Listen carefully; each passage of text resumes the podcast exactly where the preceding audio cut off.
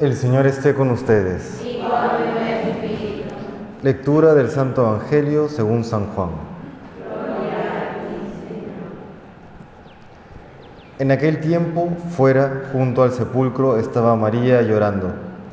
Mientras lloraba, se asomó al sepulcro y vio dos ángeles vestidos de blanco, sentados, uno a la cabecera y otro a los pies, donde había estado el cuerpo de Jesús. Ellos le preguntan: «Mujer, ¿por qué lloras?». Ella les contesta: «Porque se han llevado a mi Señor y no sé dónde lo han puesto». Dicho esto, da media vuelta y ve a Jesús de pie, pero no sabía que era Jesús. Jesús le dice: «Mujer, ¿por qué lloras? ¿A quién buscas?». Ella, tomándolo por el hortelano, le contesta: «Señor, si tú te lo has llevado, dime dónde lo has puesto, y yo lo recogeré». Jesús le dice: «María». Ella se vuelve y le dice: «Raboni», que significa maestro. Jesús le dice: «Suéltame, que todavía no he subido al Padre. Anda, ve a mis hermanos y diles: subo al Padre mío y al Padre vuestro, al Dios mío y Dios vuestro». María Magdalena fue y anunció a los discípulos: «He visto al Señor y he dicho esto». Palabra del Señor. Gloria a ti, Señor.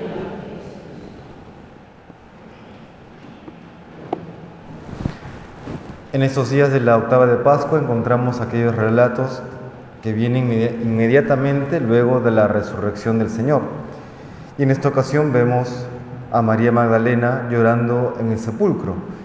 Ella se encuentra desconsolada, buscando al Señor, a aquel que ha colmado totalmente su corazón. Y un detalle más que interesante, sumamente importante diría, es que ella busca al Señor de esta manera, desconsolada, porque ama al Señor. Busca porque ama.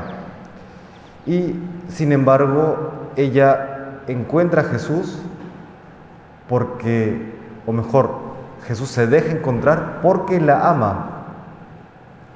Busca a Jesús, María Magdalena, porque ama, y sin embargo encuentra porque es amada. Ese doble aspecto, qué importante es y qué, qué agradecidos hay que estar, porque en nuestra vida hemos buscado a aquel que da plenitud a nuestra alma, que da sentido pleno a nuestra vida. Y aunque, claro, claro el mismo Jesús dice: el que busca encuentra, ¿no?, y el que toca la puerta se le abre, al mismo tiempo es cierto que solamente encontramos y solamente nos, se nos abre la puerta por misericordia de Dios. Uno busca porque ama, pero uno encuentra porque es amado. ¿Y dónde debemos buscar? ¿Y dónde vamos a encontrar? Buscamos primero en la oración. Buscamos a Dios en la oración, y por eso siempre tiene que haber esa ilusión de cuando vamos a la oración, esa ilusión de: hoy te encontraré, Señor, te encontraré de una manera más intensa, más profunda, más luminosa. Y luego también encontramos al Señor en el prójimo, en el necesitado, en aquel hermano con el que nos encontramos en el día a día. Allí encontramos al Señor. Y luego de este encuentro con el Señor, lo que hace María Magdalena es: va y anuncia.